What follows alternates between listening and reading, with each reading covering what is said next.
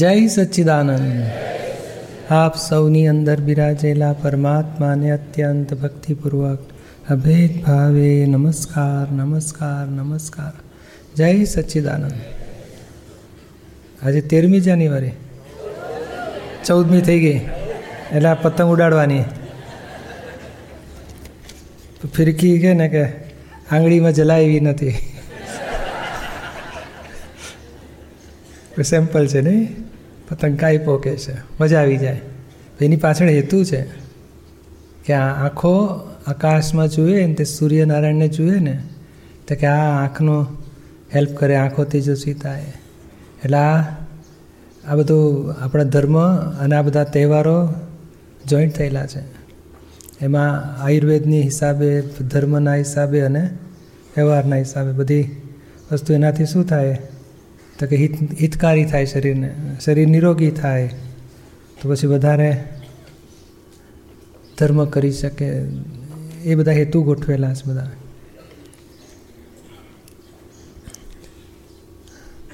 ચાલો આગળ વાંચીશું.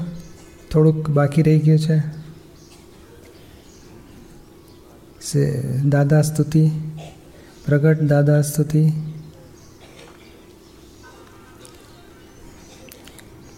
કહે છે, જ્ઞાનાંજન હે પરમાનંદમ. હે દાદા, જય સચ્ચિદાનંદ. પ્રગટ દાદા દાદા ભગવાનની આ સ્તુતિ કરીએ છીએ આપણે કે આપે જ્ઞાનરૂપી અંજન જે અમને અંજન ને આંખોમાં ચોપડે ને આંજણ, તે એવું ચોપડ્યું કે અમને દ્રષ્ટિ આંખે બદલાઈ ગઈ, નિરંતર પરમાનંદ છે. નિરંતર પરમાનંદ રહે છે. એવા આપ જે અમને આવી દ્રષ્ટિ આપી, આવું જ્ઞાનનું રૂપી અંજન કરી આપ્યું, એમને જય સચ્ચિદાનંદ. પછી નિરંજન સિદ્ધ પરિહ, અરિહંતાણમ. હે દાદા, તે મૂળથી ચરણસ્પંદ. આપની દશા કેવી છે?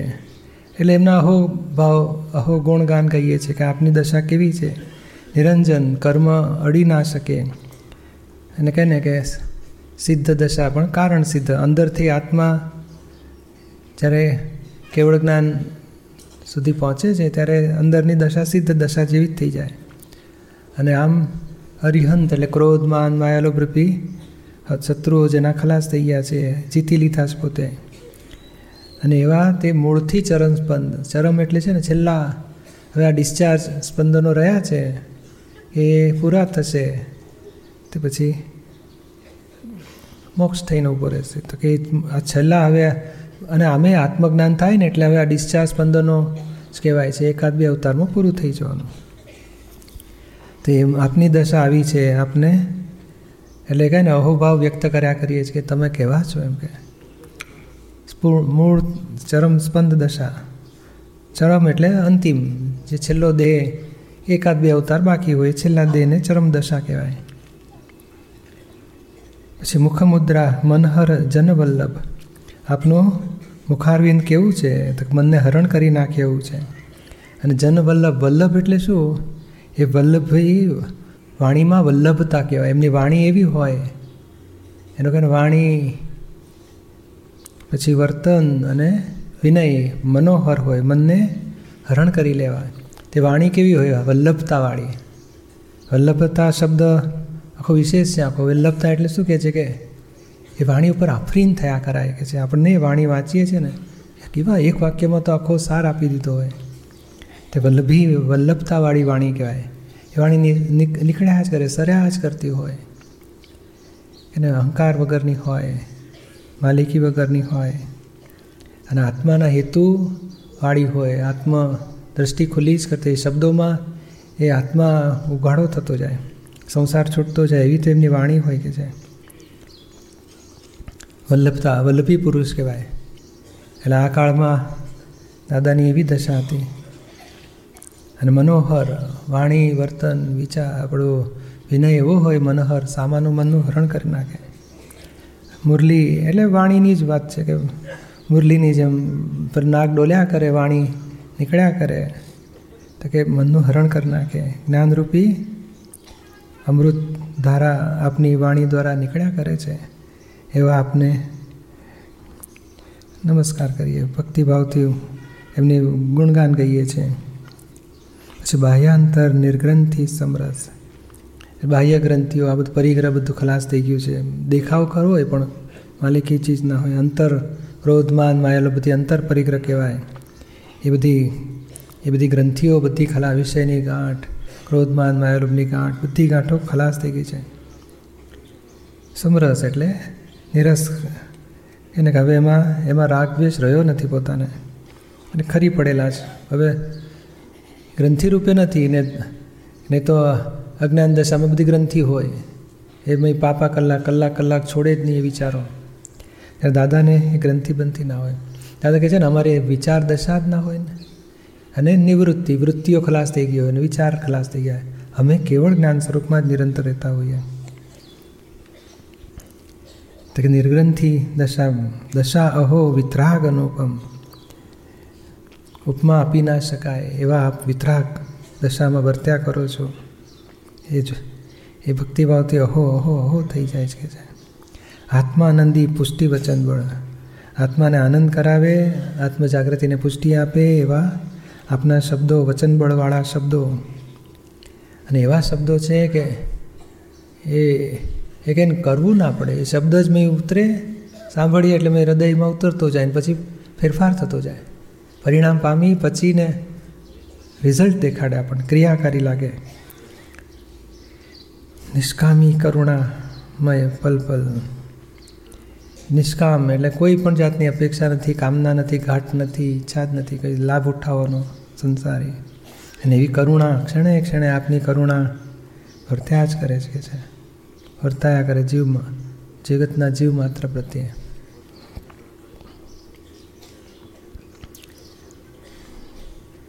કરુણા બહુ મોટી દશા કહેવાય. એ પોતે એક જ ભાવના કેમ કરીને આ જીવો અજ્ઞાનતામાંથી છૂટી, અહંકાર મમતાથી છૂટીને પોતાનું અનંત ઐશ્વર્યવાળું આત્મ સ્વરૂપ પામે. પછી પ્રગટ દીવો આ જ્યોતિ જળહળ.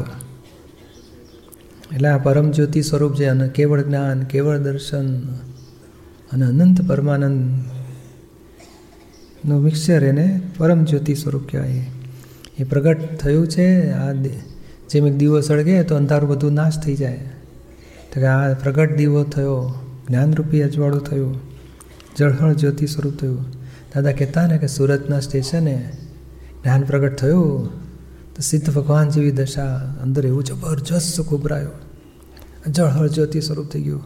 આખું જગત જોવાની દ્રષ્ટિ જ બદલાઈ ગયા કે તો કે એ આપનો, હવે આ જળહળાટ જે અંધારા માણસ અટવાયા કરે, પછડાયા કરે, વાગ્યા કરે, અથડામણ થઈ જાય, અજવાળું થાય, તો બધું એમને મટી જાય, અથડામણ ડખો ડખલ મતભેદ.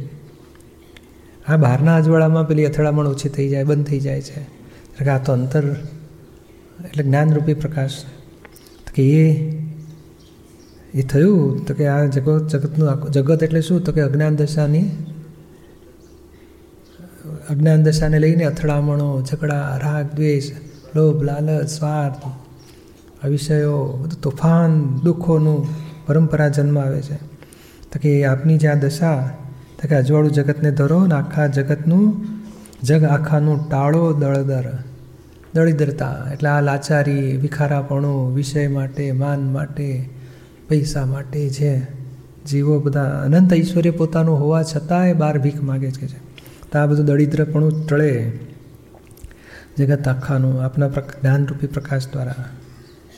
અને અણસમજણ જ બદલવાની છે. બીજું, હું આમ કરી નાખું ને તેમ કરી નાખું ને આટલું છોડી દઉં ને આટલું ત્યાગ કરું ને એક બધ, એ કશાથી અંત નથી આવતો આ સંસારના, નિવેડો નથી આવતો.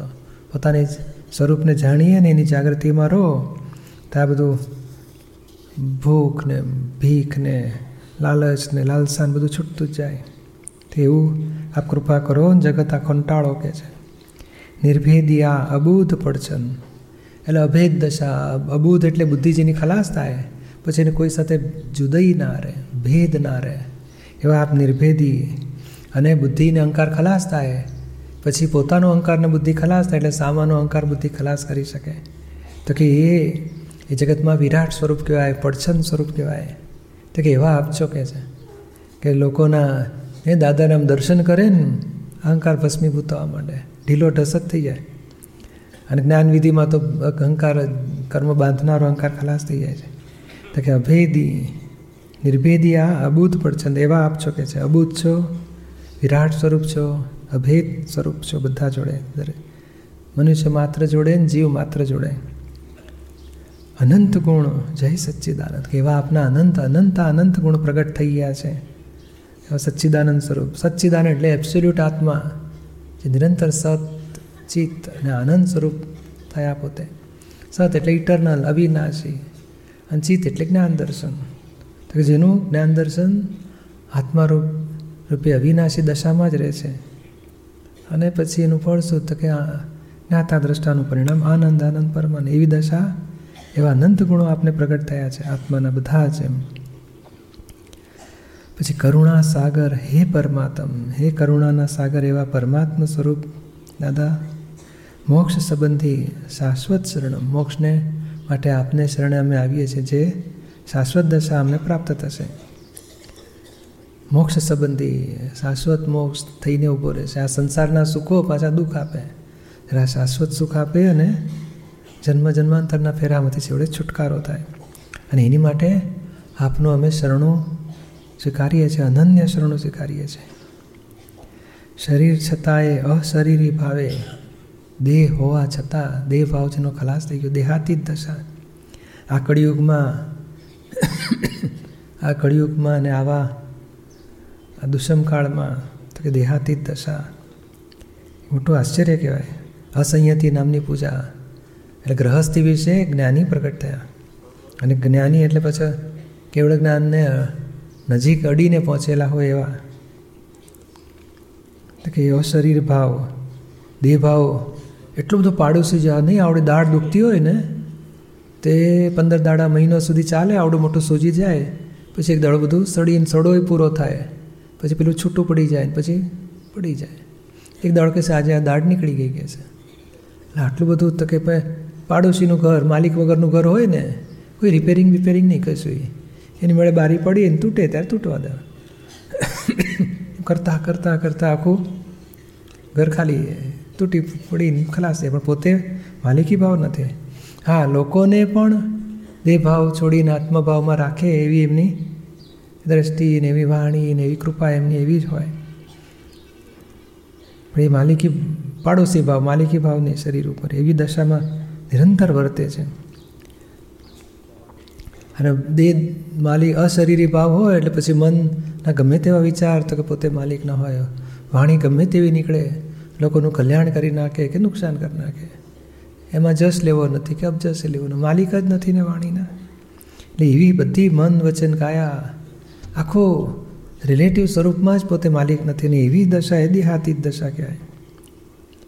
અને વિચરે સર્વજ્ઞ તેને વંદન કરવું છે. આપ એવા દશામાં વિચરી રહ્યા છો. આપને અત્યંત ભક્તિપૂર્વક નમસ્કાર કરું છું. અને સર્વજ્ઞ ખરેખર તો કે છે ને, અમે થોડું બાકી રહી ગયું છે. જેમ એ અડાલત સુધી આવ્યા એટલે અમદાવાદ આવ્યું જ કહેવાય ને પછી, તો કે એટલી કેવળ જ્ઞાનની બાઉન્ડ્રીમાં આવી ગયા છે, પણ પૂર્ણ દશા પહોંચ્યા નથી. એ પૂર્ણ હોત તો પૂર્ણ સર્વજ્ઞ કહેવાત. આ કારણ સર્વજ્ઞ કહેવાય કે ભાઈ એકાદ અવતારમાં પૂર્ણ સર્વજ્ઞ દશા આવીને ઊભી રહેશે એમની. એવા દાદા ભગવાનને નમસ્કાર કરું છું. આ કવિરાજે બનાવી હતી આ સ્તુતિ. પેલો દીવો અને આ સ્તુતિ અને બીજો દીવો અને આરતી નિરૂમાનું બનેલું છે. અને મૂળ તો શું છે કે આ જ્ઞાનીઓની આ તો નિમિત્ત ગમે તે બની જતા હોય છે, પણ એમની પાછળ દેવદેવીઓ અને એ બધું કહે ને એ બેન્ડ કહેવાય બધું એમની ભક્તિ માટે બધું પદો બનાવનારા ને લેખો લખનારા આ પુસ્તકો બને બધું જબરજસ્ત એમની પાછળ એમને એમ બધું થઈ જાય, એમને કરવું ના પડે. લોકોને આ વિજ્ઞાન પહોંચાડવા માટેની જરૂરિયાતનું બધું જ ઊભું થઈ જાય.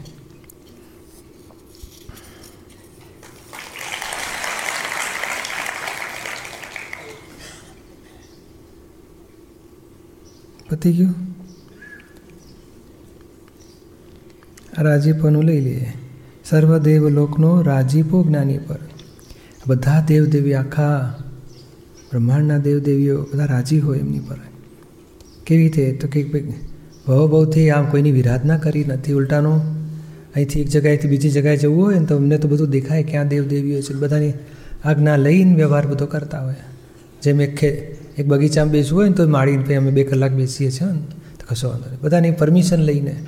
તો દેવદેવીઓ રાજી થાય, એમની આજ્ઞા લઈને પોતે વ્યવહાર કરેલા છે બધા. એટલે આ બધું સૂક્ષ્મમાં બધું દેવદેવીઓનું બહુ મોટું સંચાલન ચાલ્યા કરતું હોય છે. દેવો બધા મનુષ્ય જેટલી વસ્તી છે ને, એના કરતાં અનેક ગણી અસંખ્યાતા દેવદેવીઓ છે. અને એ દેવદેવીઓ બહુ સિદ્ધિ ધરાવે. જરાક ઊંધું ચત્તું હોય ને, તો ઝાપટ મારી શકે. ત્યાં બધા બધા મંદિરો, બધા ગામે ગામ મંદિરો ને ધર્મસ્થાનકો અને બધા, એમાં દેવદેવી હોય બધે, સ્થાનકના રક્ષક માટે. અને એ એમની એમની સત્તા, એની જેમ બગીચાનો માલિક હોય, એવી રીતે આ ધર્મસ્થાનનો માલિક એ હોય, દેવદેવીઓ બધા. અને આપણી ધર્મ સ્થાનકમાં કંઈ જો ભૂલચૂક થાય ને, તો એમને ના ગમે તો એટલે પછી દંડ આપી શકે. પણ દાદાનું એવું એ કરુણા છે અને બધા દેવદેવીની એવી પ્રાર્થના છે કે ભાઈ અને દેવદેવી રાજ, દાદા ઉપર રાજી પણ છે. એટલે ભાઈ, અમારા જેવા છે તેવા ગોળા ગયેલા પણ મહાત્માઓ છે એટલે કે છે ને, તેથી જ મહાત્માઓ ફરી શકે નહીં ડર. તો કે મહાત્માઓને એ બધી ભૂલચૂક થાય તો માફ કરી દેજો. એમને કોઈ દંડ આપશો નહીં. નહીં તો આ બધા આપણા કહે ને કે આમ કરીને ખાતા ખાતા સિંગદાણો ખાતા ખાતા, રેકડી દેખીને ઉપર લઈ લીધું એ પડીકો. ખાતા ખાતા પાણી પીને ઉપર ચડ્યો.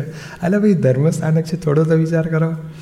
તો કંઈ ખબર જ નથી. કારણ એનું ચિત્ત ભગવાનમાં હોય છે દેહની જે જે કહે ને કે આ લોકો બધું અસાતના કે મેં વિવેક કે કે જે, કે બધું વ્યવહાર કશું સમજ્યા વગર બધું આત્મજ્ઞાન પામી ગયા છે જે જ્ઞાની મહાત્મા. પણ એમને કહે છે, માફ કરી દેજો. પણ અને ખરેખર એવું જ છે કે દાદાની કૃપાથી દેવદેવીઓના આશીર્વાદ છે કે મહાત્માઓને કોઈ દંડ આપવામાં આવતા નથી.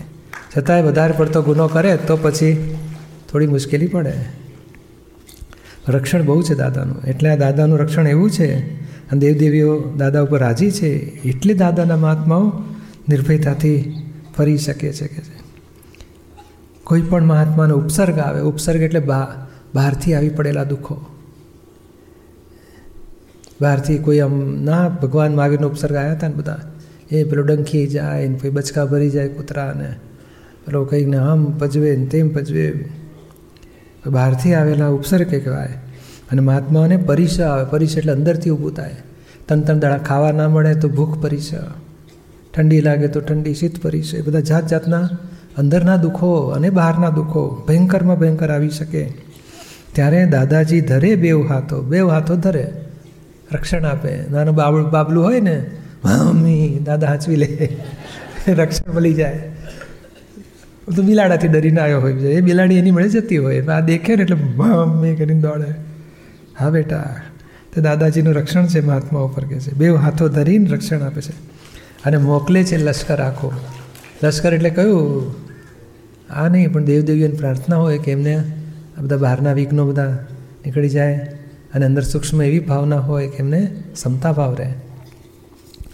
એમને બધા દેવોની ઓળખાણ એટલે પછી જેને કનેક્શનવાળા દેવને પ્રાર્થના કરે અને અંદરથી જ્ઞાનનો પાવર ભરે કે જેથી કરીને આવી આવી પડેલી આપત્તિમાં ક્ષમતા રહી શકે ને એટલે એવું લશ્કર મોકલે છે. બહારથી ને અંદરથી બધી બધી બહાર, બહારથી વિઘ્ન ઓછું થતું જાય અથવા મુશ્કેલી ઓછી થતી જાય અને અંદર ક્ષમતા રહી શકે એવા એમને ભાવ હોય બધા.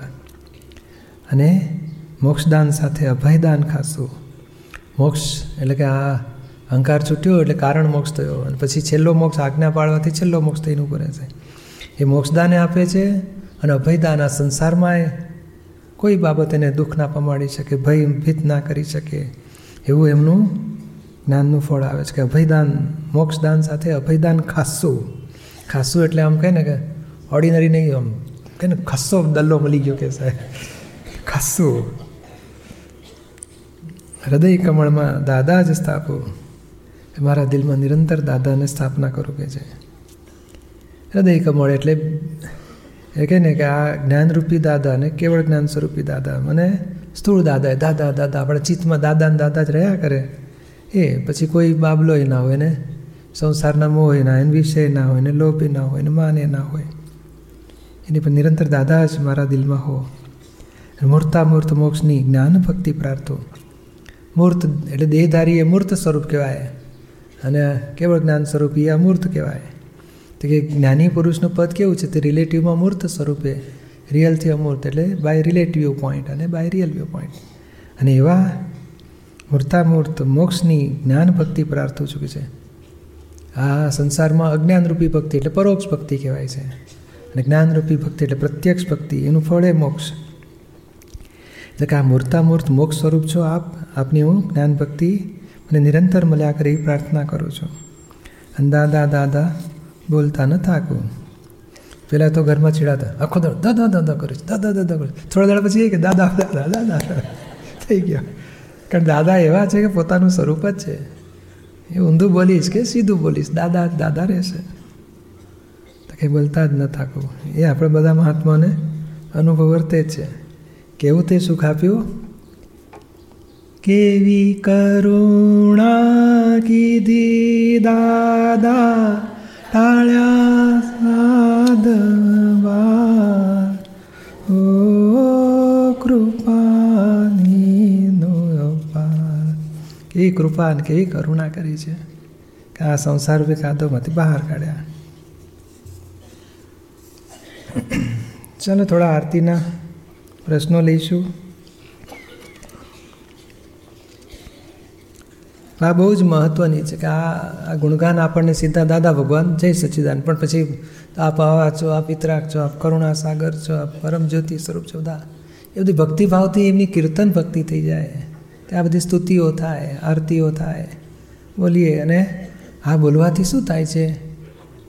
તે આ બધી આ બુદ્ધિ અહંકાર ભક્તિ કોને કરે છે? તો પોતાના આત્માની. અથવા પ્રગટ આત્માની. એટલે બુદ્ધિ અહંકાર ખાલી થતા જાય અને જ્ઞાન, હૃદય બધું ખુલતું જાય એટલે બહુ અલૌકિક આરતી છે આખી અને પ્રગટ આત્માને પહોંચે છે. અને દેવદેવીઓની આરતી હજુ રિલેટિવમાં જાય છે. અને આ પ્રગટ આત્માને પહોંચે સીધું. કેવળ જ્ઞાન સ્વરૂપી આત્માને. જ્ઞાની પુરુષ એટલે પ્રગટ આત્મા કહેવાય. દેહધારી પરમાત્મા જ કહેવાય છે. અક્ષેશ ચારુમતી હવે આપણે થોડા પ્રશ્ન લેતા જઈએ છીએ અને થોડા. અમુક જૂના પ્રશ્નો જૂના એટલે આ ચાલો ગયા વખતના સત્સંગના પ્રોગ્રામોમાં થોડા રહી ગયા ને એવા જેટલા હાજર હોય એને સાથે થશે આ જવાબો. જય સચિદાનંદ. આરતીની જે દાદાવાણી છે એમાં દાદા જણાવે છે કે આ જાગૃતની ભજના છે જાગૃતને રાજી કરે છે. પ્રગટ ભક્તિ છે મોક્ષ માટે અનિવાર્ય છે. પછી બીજું એવું કહે છે કે વ્યવહાર શુદ્ધિ માટેનું ઉત્તમ સાધન છે. આરતી કરવાથી આર્ત ધ્યાન બંધ થાય છે. આર્ત ધ્યાન રૌદ્ર ધ્યાન અપ ધ્યાન બધું બંધ થઈ જાય છે થાય છે. પછી કે છે સમજે તો આરતીમાં દાદાના દર્શન એક્ઝેક્ટ ભગવાન મહાવીરના થાય છે. મહાવીર ભગવાન કોને કહેવાય છે? કે જે દેહમાં રહેતા નથી વાણીમાં રહેતા નથી મનમાં રહેતા નથી બુદ્ધિ ખલાસ થઈ ગઈ છે અહંકાર ખલાસ થઈ ગયો છે ચિત્તાત્મા આત્મારૂપ થઈ ગયું છે.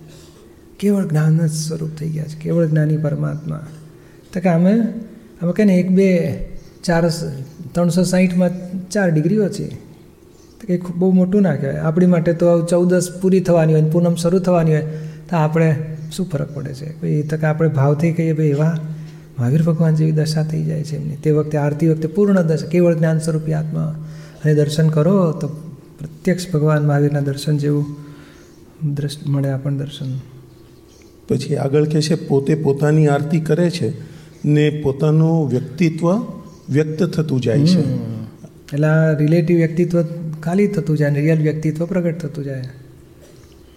પછી કહે છે આ તો જો અલૌક અલૌકિકતા ના ચૂકે ને જાગૃતિ રાખે ને તો કિંમત સમજાય. અને અલૌકિક અલૌકિકતા સમજવી જોઈએ કે ભાઈ આ લૌકિક વસ્તુ નથી. દીવો અને ફૂલ ને ધૂમ અગરબત્તી એ બધું લૌકિક કરે છે. એમાં ચિત્તની એકાગ્રતા થાય છે. અને આ ચિત્તની શુદ્ધિ થઈને આત્મારૂપ થતું જાય. આત્મા જ બનાવી નાખે છે આખો. એટલે ખાસ દાદા કહેતા ને ભાઈ આરતી વખતે આવી જશે જન્મીથી કરાવી છે બસ સત્સંગમાં બહુ ના આવે તો છેલ્લી દસ મિનિટ આવી જશે કે છે. અને પછી? છેલ્લે આવે છે કે છેલ્લામાં છેલ્લો યજ્ઞ આત્માનો સીધો પ્રજ્ઞા થકી છે. હમ છેલ્લામાં છેલ્લો યજ્ઞ આત્માનો. એટલે કયો યજ્ઞ? તો કે આ યજ્ઞમાં ચોખ્ખા અને બધું જે આહુતિ કરે, તો અહીં અવસ્થારૂપી આહુતિ ખાલી થતી જાય. અને કષાયરૂપી આહુતિ થતી જાય, અને આત્મા દશા ખુલ્લી થતી જાય.